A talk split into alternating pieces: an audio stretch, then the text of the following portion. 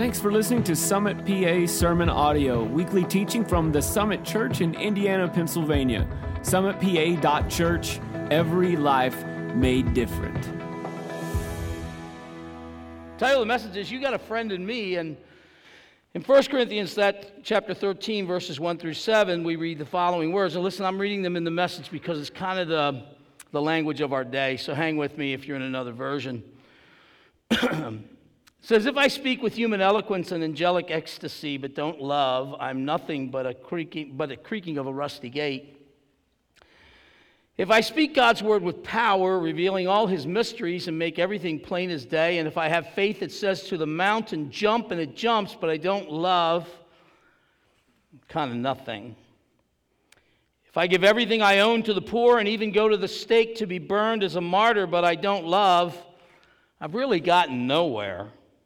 So, no matter what I say, no matter what I believe, and no matter what I do, I'm bankrupt without love. For you see, love never gives up, it's patient. And also, love cares more for others than yourself because it's kind. Now, let me give you a background on this chapter. The church at Corinth, excuse me, was a young and new church. Now, I don't know how many of you have the same experience I have, but my father started churches from scratch. So we were these little teeny churches. We met in Oddfellows halls, which was kind of appropriate. Think about it, you'll get it. and uh, it kind of kind of started off okay because I have eight brothers and sisters, so that's nine kids and mom and dad. So if you start a new church and you have 11 on the first Sunday, that's not really that bad. and then, you know, when you start a new church from scratch, you, you kind of get all kinds of different people. And they're all incredibly valuable because if they're not there, you know, you might go from 14 to 13 and so sometimes their behavior was just something my dad learned to say, you're just going to have to live with it.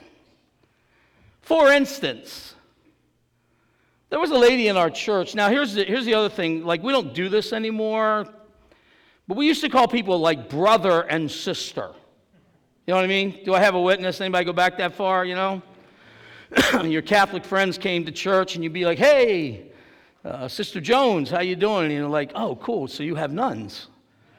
And I'm like, nah, they're, they're not nuns. Just, just, we'll get to it later.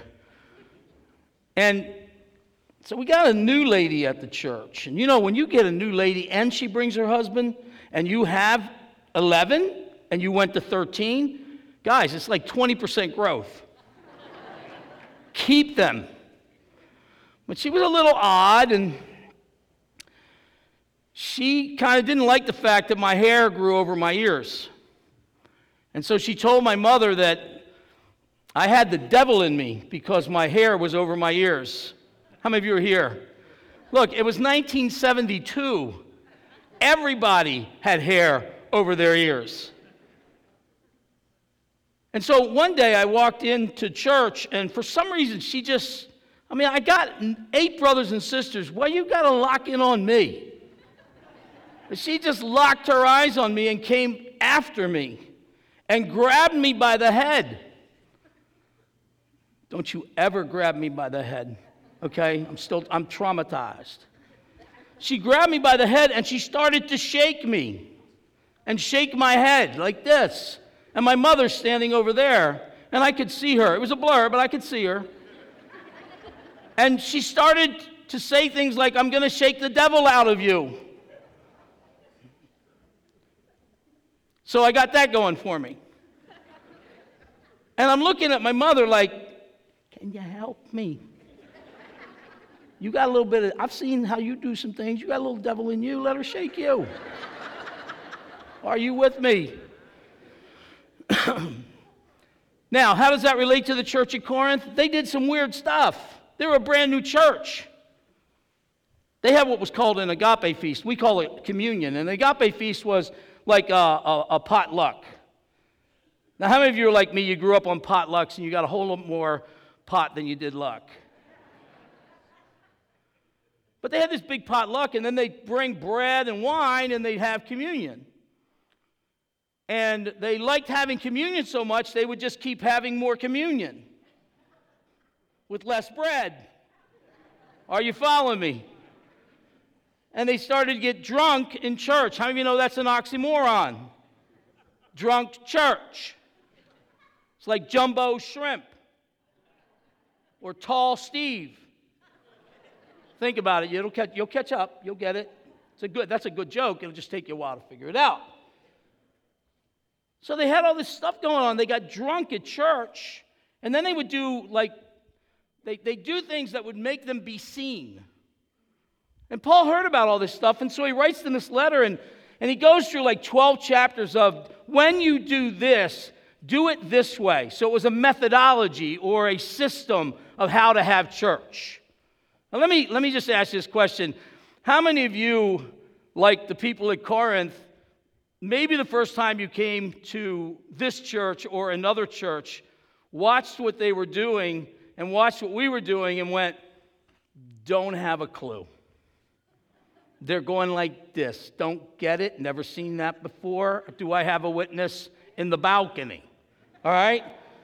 What does that? What I don't. I ain't. Do, no. That's weird. Did you ever say that? Come on, be honest. You're in church. If you lie here, whoa. So they have these methodologies that are really bad, and Paul straightened them all out. And then he gets to the 13th chapter. He said, Now let me tell you something. It's not just methodology, it's not just what you do, it's how you do it, what kind of spirit you have. So, whatever you do, you got to do it with love. Now, this word love is not an eros kind of love that you have for someone and you fall in love and you get married. It's a philos kind of love, which we get our word Philadelphia from. You know what Philadelphia, anybody here from Philly? Raise your hand if you're from even close. All right, you know it's the city of brotherly love. But if you're if you've been there and grew there, it's really the city of brotherly shove. Because I'm from just south of there in Wilmington, Delaware. That's where I grew up. So, this is a philos kind of love. This is kind of like a friendship kind of love, like how you treat the people around you, not just your family, but everyone that's within your circle of praise and worship and your church and the people you work with. So, Paul said, Listen, guys, if you get the methodology right, make sure your heart is right. And then when you do these things, everyone will be drawn together and they will feel like they belong. You know the first question people ask themselves when they go to a new church? The first question Is there anybody else here like me? Anybody else here like me? Because if there is, that means I got a chance. And Paul said, make sure that everybody knows that you know how to love. Now, I, like some of you, really like love songs. Some of you would say, We have our song? Come on now, we have our song. And when it comes on the radio, you kind of turn it up and you look at each other and, so good. My wife and I have our song. It's Barbra Streisand. Okay, it's a real person for those of you that never heard of her, okay? we have our song. I can't remember what the song is, but I know we have a song. My wife is here. No, Sue, I do know. It's Evergreen. That's our song. And when it comes on, she just reaches over and grabs my hand. And I go, I know, I know, I know this is our song. We don't got to be doing that. Hello. I'm driving. I think I have to shift.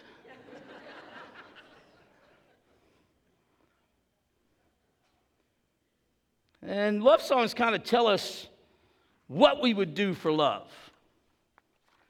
Bruno Mars recently made a lot of money telling us what he would do for love. He wrote a song. It goes like this Easy come, easy go. That's just how you live. Oh, take, take, take it all. But you never give. Should have known you was trouble from the first kiss. Had your eyes wide open. Why'd you have your eyes wide open? Gave you all I had and you tossed it in the trash. You tossed it in the trash. You did. To give me all your love is all I ever ask, cause what you don't understand is I'd catch a grenade for you. Throw my head on a blade for you.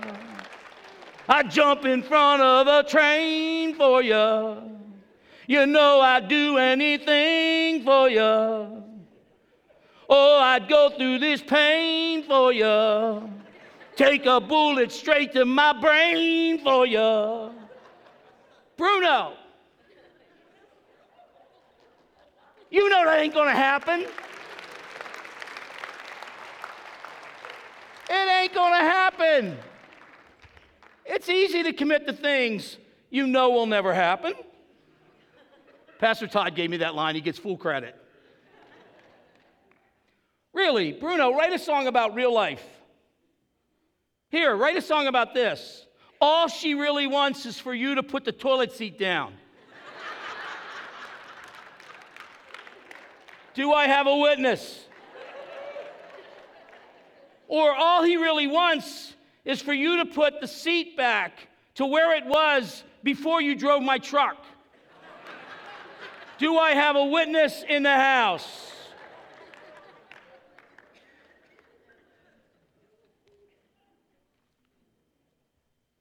Our love songs just just they're so impractical sometimes. Paul said, listen, you can say all those things, but and they're all really cool platitudes, but honestly, you got to understand what real love is. And so he says, this is how it works. In the first three, chap- first three verses of chapter 13, he teaches us the necessity of love. The definition of love here centers on two words. You can write them down. To, T O, to prefer to prefer, to prefer others ahead of yourself. May I share with you that chivalry is not dead. Breathing very hard, but not dead. On life support, with still a chance. How do you know what chivalry is? And therein lies the problem is when you open the door for somebody. I do it at stores all the time. I hold the door for somebody and they walk through, and if, you know, if it's a, a lady, I'll say, chivalry is not dead. And they look at you and go, You're right, you're right. I said, But it's breathing hard, but it's not dead. So thank you. So today, guys, practice chivalry. Hold the door for her. I'm, I'm going to tell you, Indiana Hospital will be, the emergency room will be full. Because if you leave here and you open the door for your wife, she's going to have a heart attack, and then you're going to have to take her to. You know, I know. It means to prefer. My wife last night, you ready for this? This is true, 100%. I don't have a witness, but you, how many of you should be able to trust the guy that preaches? I mean, I got home after church and she brought me a glass of iced tea with lemon in it. We're good for another year.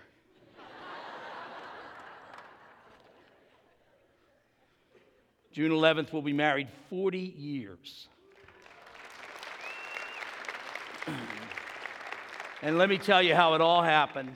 1957, March 22nd, I was born. And when I was born, all the alarms in heaven went off sirens, red lights, red alert, red alert, red alert, emergency, emergency. All the angels, God, everyone came and gathered. And God said, Stephen was born. He's, he's here, he's on earth. And that's problematic.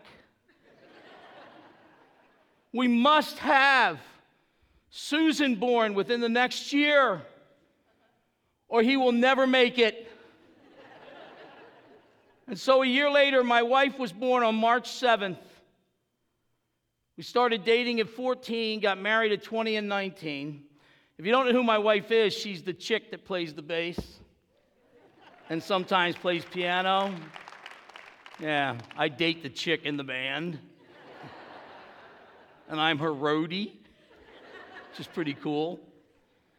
She's also sitting up here going, knock it off. to prefer. Love lasts when you prefer someone else. Without love, life is a one way street going nowhere. Without love, we feel alone and helpless. Without love, we turn to anger, hostility, bitterness, and resentment. Without love, we lose our proper self image and no longer regard our lives as meaningful and our activities as worthwhile. Without love, people become self destructive. Without love, people hurt, withdraw, and they run away. Without love, the alcoholic and drug addict have no hope of recovery or the will to get help. Without love, the child is afraid and insecure. Without love, the prospect of abuse grows stronger every day. Without love, sex loses its beauty and we become things to be used, abused, and discarded. Without love, the marriage struggles and the family deteriorates. Listen, without love, oh, we can still make it, but we'll never live the way we were meant to. What gets in the way of real love? Two words. You can write them down a selfish nature. Let me ask you a question. How many of you have ever been selfish? Oh, wait a minute. We just, we're going longer. You guys, some of you out there, you're lying in church. It's a bad thing, okay? How many? And listen, we are all selfish at one time or another. Right? I mean, come on. There's not one of us in here that can't say, no, I want it this way. That's just normal. That is normal. Here's what can happen, though you can go from being selfish to self absorbed. And then no one gets preference in your world except you. And let me tell you something about people that are self absorbed. A person that is self absorbed will eventually self destruct. Leave them in God's hands, He'll take care of it. So we have to work hard against our selfish nature. Me first.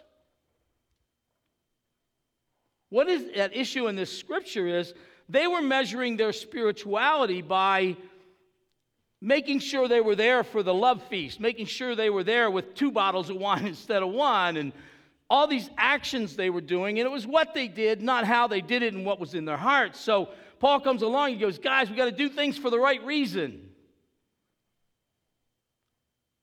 They have a spirituality that just had so many trappings with it. They had abandoned Christian love.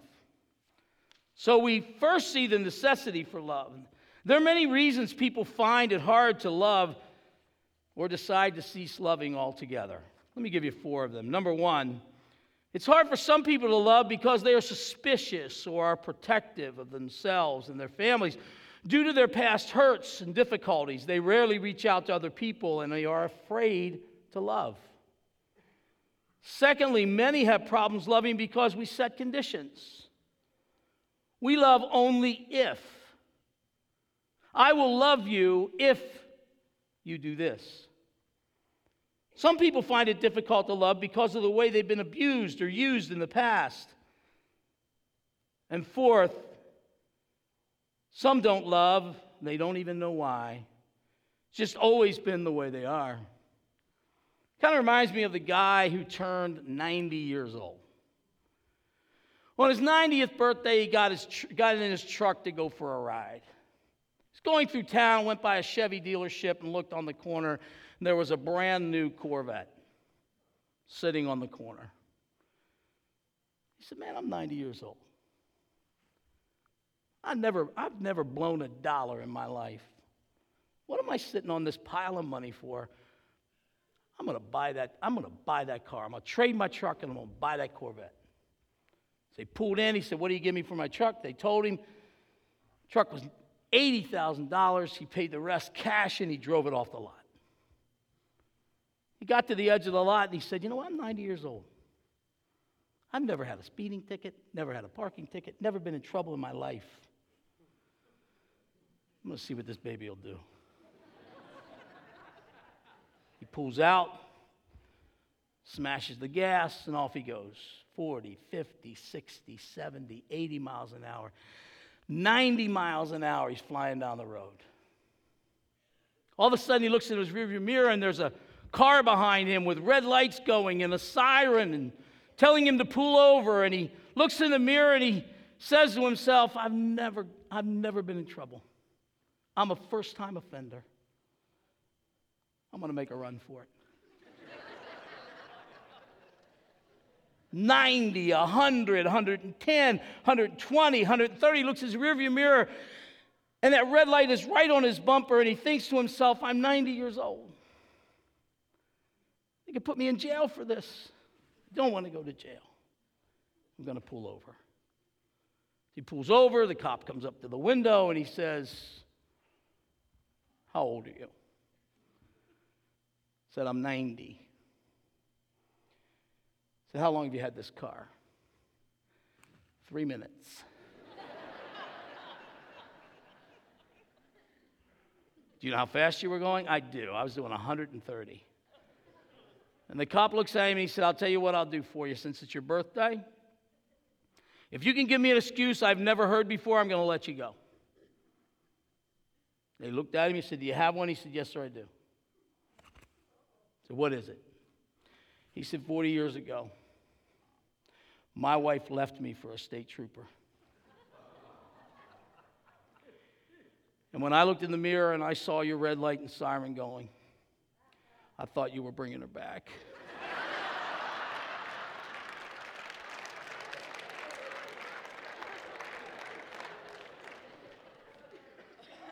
That's when you know you've lost your will to love again. A group of professional people posed this question of what is love to a group of four to eight year olds. The answers they got were broader and deeper than anyone could have imagined. See what you think. Rebecca, eight years old, said, When my grandmother got arthritis, she couldn't bend over and paint her toenails anymore. So my grandfather does it for her all the time, even when his hands got arthritis too. That's love. Billy, age four. Ah, when someone loves you, the way they say your name is different. You just know that your name is safe in their mouth. Carl, age five. Love is when a girl puts on perfume and a boy puts on shaving cologne and they go out and smell each other.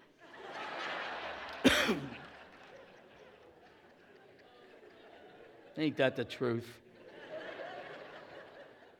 Chrissy, age six. Love is when you go out to eat and give somebody most of your french fries without making them give you any of theirs. Danny, age seven. Love is when my mommy makes coffee for my daddy and she takes a sip before giving it to him to make sure the taste is just right. Noel, age seven. Love is when you tell a guy you like his shirt and then he wears it every day.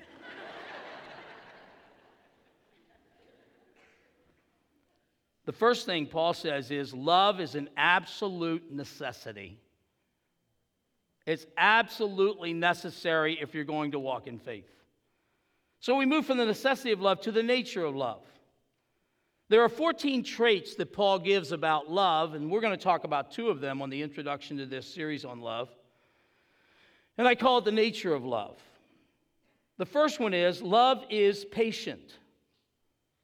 And it means that we are patient with people, not patient with things, patient with people. The first thing about true love is love has a long fuse. So if you have an anger problem, love can cure it. Now, listen, this is not a message on anger, but you're looking at a guy that had to really work his way through anger issues when he was in his late 30s and early, or his early, uh, late 20s and early 30s. And it was a journey. I'm so glad I made the journey, but I get it. And the term angry pastor, eh, doesn't fly real well. You know, in the interview, what kind of pastor are you? Angry? Oh, well, we need one of those. That doesn't happen very often. Sometimes it's best described as the kind of love that is active and good and on someone else's behalf. So, patience doesn't mean perfection, because I don't think we, any of us get it right all the time. You know, one of my biggest struggles is, is driving and having other people drive at the same time. are, are you here? Don't you wish when you left the house, everybody said, hey, you know, Joe's out, just everybody back off? Because there's this thing called merging. Are you here? And there's this thing called four way stops in Indiana. And you get to the four way stop, and you know you were there before they were. Do I have a witness? No, stay with me. And you see them starting to edge, and you're going, you got, You've got to be kidding me. No, no, no, no, no, no. You are not going before me. And so you you edge a little. You know what's going on in the cabeza, the head? Huh? You don't you dare. You pull out, the, I'll hit you.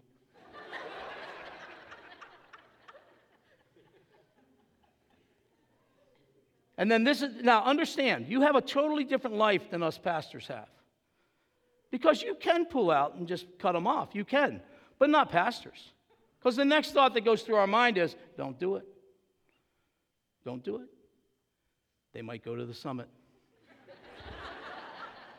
then what are you going to do? They'll tell Pastor Mel. Pastor Mel will come in your office. Now you've totally messed up your four way stops for the rest of your life.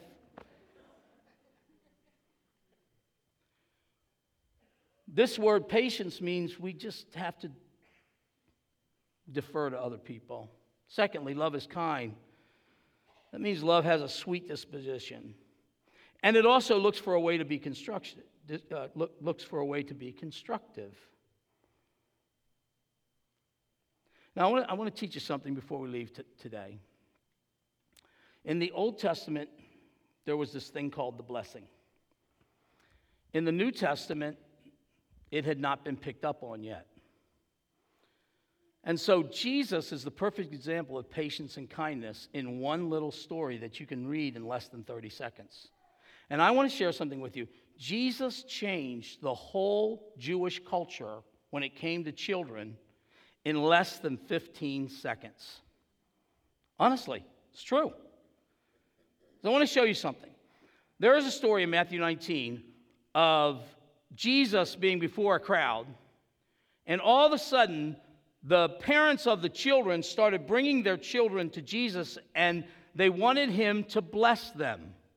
And you have to understand, in the, in the culture of the day, children were not highly regarded like they are in our Western culture.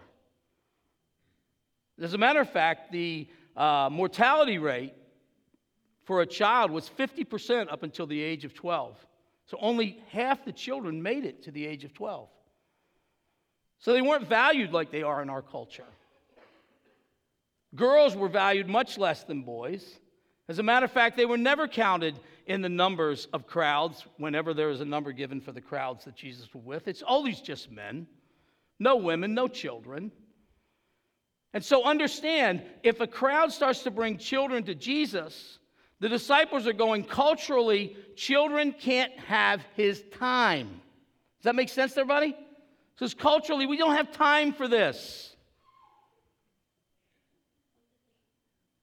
And so the disciples said, they, they rebuked They rebuked the people. And it says, the people brought their children to Jesus for him to bless them. And the disciples said, Don't do that. They, they stopped them and they rebuked them, saying, No, no, no, no, no. We don't have time. No, no, no.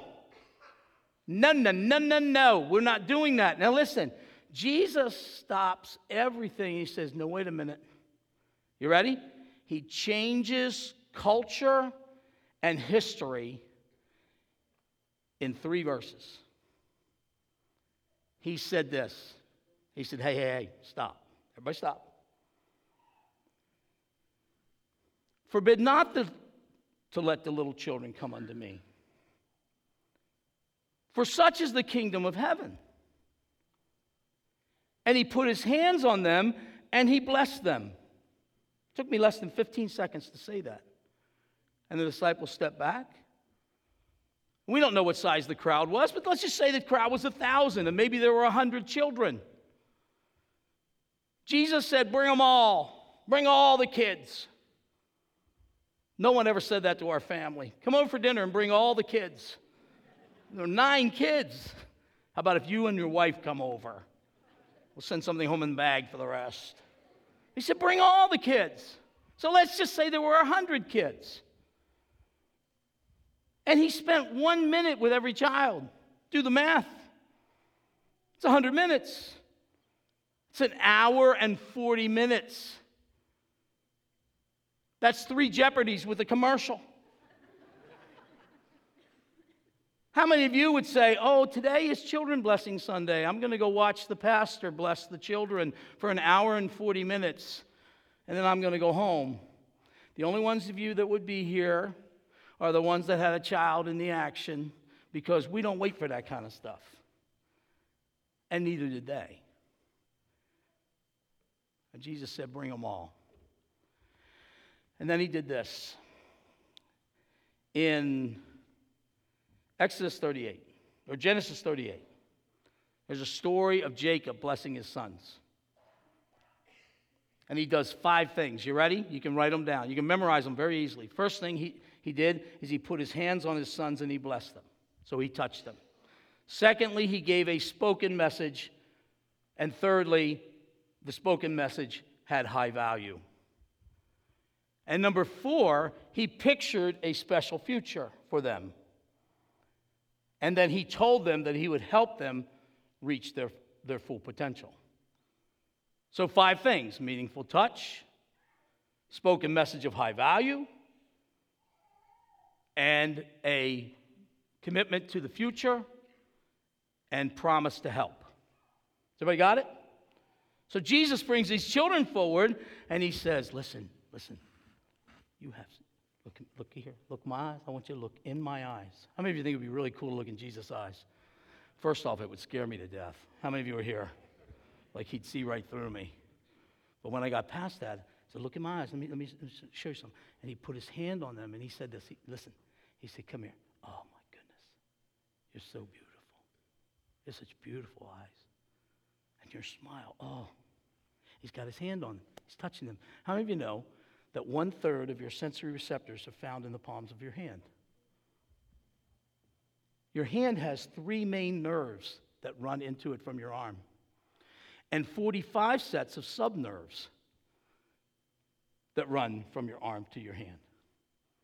It takes one quarter of your brain just to take care of your hands. Isaac Newton said, if it was just for the thumb, I would believe in God. If all there was was a thumb, I would believe in God. That's how intricate it is. You never outgrow your need for touch. The story of a lady, her husband, they're married like 40 years. She's sitting on the couch at this end, he's sitting on the couch at that end, and she looks over and she says, How come you never sit next to me like you used to? And he's sitting there, he goes, Oh. Okay, up.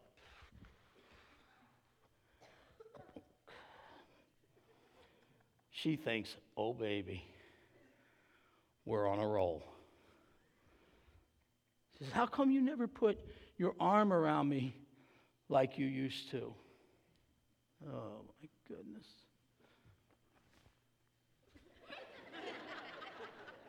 and she is just so excited. She's like, ah, This is the best day of my life.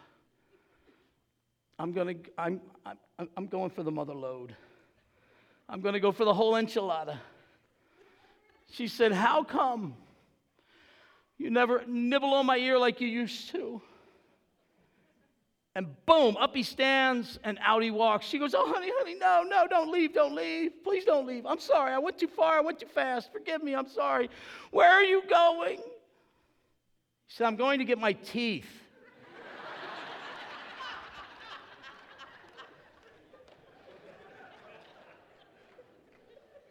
Where were we?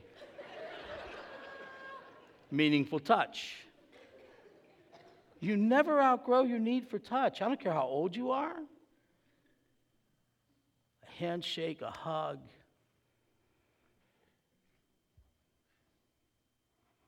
Then Jesus says to them, You know what? I'm, I'm, here's what I want to tell you.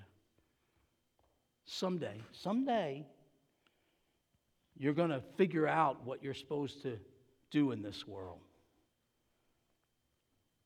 And when you got that all figured out, I want you to, I want you to know something. I want to bless you. I, I hope you are successful. And I want you to know you can be because I believe in you. And if you ever need my help, you ready? Picturing a special future and an active commitment to fulfill that future. And if you ever need my help, put your hands together. And dear God, will you help me? Because I'm scared. I'm in over my head. And he blessed the children. And you know what? It changed history. Maybe you've never seen it that way, but if you know the culture, he changed all of history. What do we do now when kids come running up? Oh, dude, dude, hold it. The kid's here. My grandson's here. I have four grandsons. They get whatever they want whenever they want. I talked to one of them on the phone last night. He's nine years old, and I send them handwritten mail. I send snail mail to my grandkids because they're learning how to read, and the one's learning how to read cur- uh, cursive, so I write his in cursive. And so we were on the phone. I said, Do you like getting mail? He goes, Yeah, man, I love getting mail. I said, Cool. He said, You ever going to put any money in it? Are you here? No, dead serious. And I'm like, You got to be kidding me. This kid's, doc, his kid's dad's a surgeon. Like, he needs my money. And I said, Well, maybe one of these days. He goes, can you put a million dollars in it? I said, a, million dollars? A lot of money. He goes, Yeah, I know. Do you have a million dollars?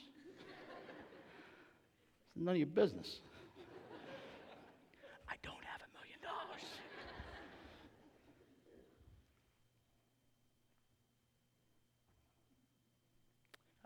I close with this. I have three children. My son is 36.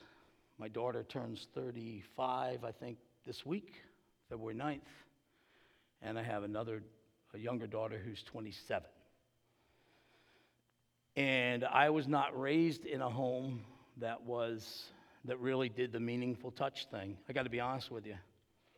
I had to learn how to do meaningful touch. It just was not our gig. A man was a man. You know, Reminds me of the couple that was married 50 years, and the wife says to the husband, the husband says to the wife, What do you want for your, our anniversary? And he says, She says, uh, I want to go see the pastor.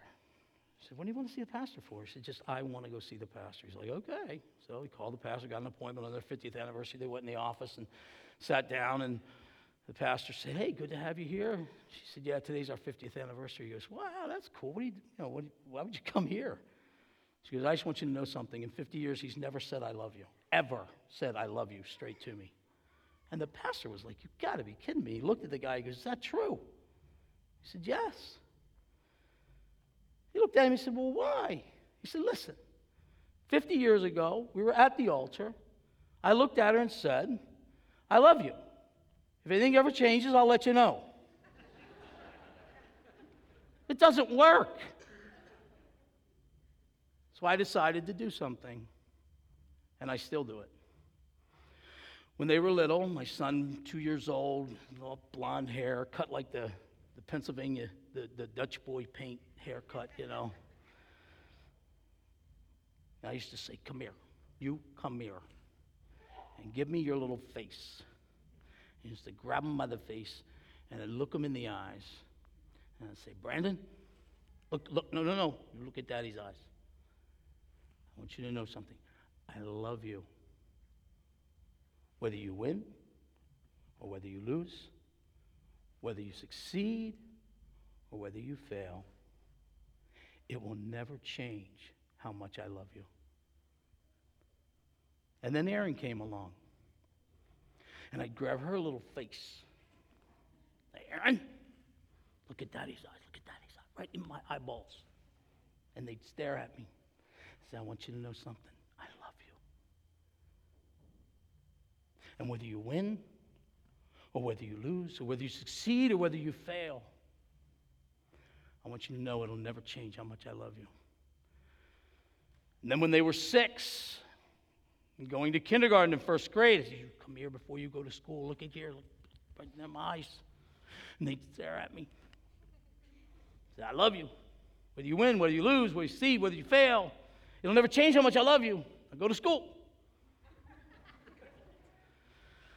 and then they were 12. And I'd say, Come here. And they'd go, Uh uh-uh. uh that ain't gonna happen. I've been there, done that. I don't like it. And I'd say, You give me that face or I'll take it. And I'd pull them up in my face and say, I love you. Look at my eyes. And sometimes they, they found it hard. I said, I love you. Whether you win, whether you lose, whether you succeed, whether you fail, it'll never change how much I love you. And then we went to college my son on a street in Boston. We are getting ready to get in the car to leave him there. And I said, Come here. And he said, No. I'm 18. I'm emancipated. And I said, What's that mean? No, I'm just kidding. And I said, Uh uh-uh, uh come here. Took that 18 year old face, said, Look at my eyeballs. I love you. Whether you succeed or whether you fail, whether you win or whether you lose, I want you to know it'll never change how much I love you. And with Erin, when she went to college in Philadelphia, I stood on a street in Philadelphia and I said, Come here. And she went, Oh, because you'll make me cry. And I'm feeling crying. I'm new here. They're going to look at me and go, Who's, What's that freaky, weird thing you do with your dad? I know what you're going to do, and I know. So you give me your face, girl, I'll take it. And in the yard, I pulled her face up to mine. I said, Sweetheart, look at me. I love you. And whether you succeed or whether you fail, whether you win or whether you lose, it'll never change how much I love you. Morgantown, West Virginia. Right outside my daughter's dorm. I said, Allie, come here. Mm-mm. Allison Noel, come here. Mm-mm. I know what you're going to do. Why do you got to make this all this drama? You got to have drama said, Look, I just wrote a $10,000 check, and if this is all I get, I'm getting it. and I took her little face in my hands and I said, Look at me. Look at my eyeballs and tears coming down her face and tears coming down my face. And I'm going, Listen here, baby. Listen, I love you. And I want you to know whether you succeed or whether you fail, whether you win or whether you lose. I want you to know it'll never change how much I love you. On the day they got married, I did the same thing. I have four grandchildren. They won't let me touch their face. It's sad. I do it with them now. Come here. Listen, in less than 15 seconds, Jesus changed history. Forbid not the children, let the children come to me, for such is the kingdom of heaven. He placed his hands on him, on them, and he blessed them. Can we pray together? Just bow your heads for a moment. Who's in this place that would say, Pastor Steve, I don't know Jesus like you're talking about it. I don't, I don't really have that kind of thing in my life. I don't have that kind of love in my life. And listen, Jesus just wants to spiritually look you in the eyes and say, listen, whether you win, whether you lose, whether you succeed or whether you fail, whether you have won or whether you have lost, whether you've succeeded or whether you've failed, I want you to know it will never change how much I love you. But you don't know Jesus like that, but you'd like to. Is there anybody here that would lift their hand and say, Steve, I need that in my life? Let's raise your hand up high. God bless you down here in the front, over here. Thanks. Thank you. Just put it up. You can put it down. Promise you I won't embarrass you. God bless you. God bless you over here on my right. You can just put it up, put it down. Anybody, God bless you upstairs.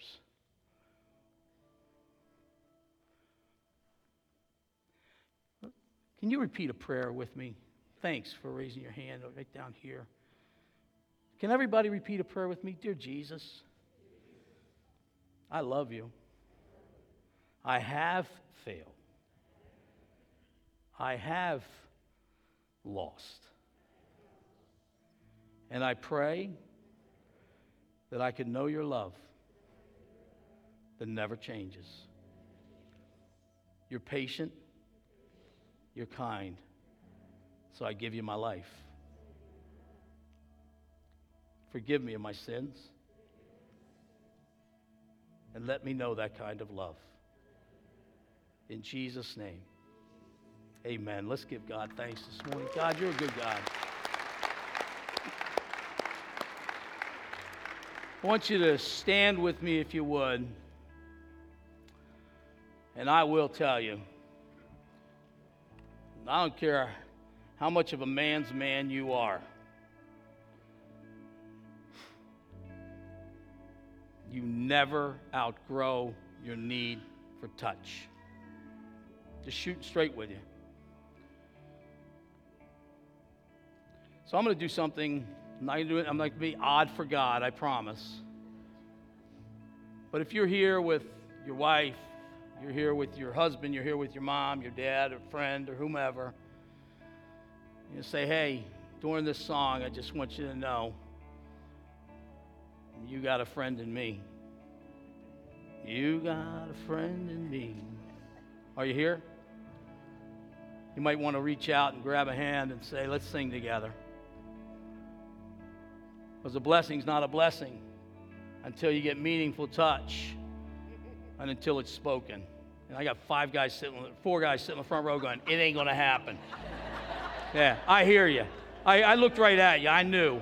Look, I'm way over time, but that's too good to pass up, all right? Listen, whether you win, whether you lose, whether you succeed, or whether you fail, it'll never change how much God loves you. Let's sing this together in a spirit of love. Leave this place and be patient and kind. You change the world. God bless you.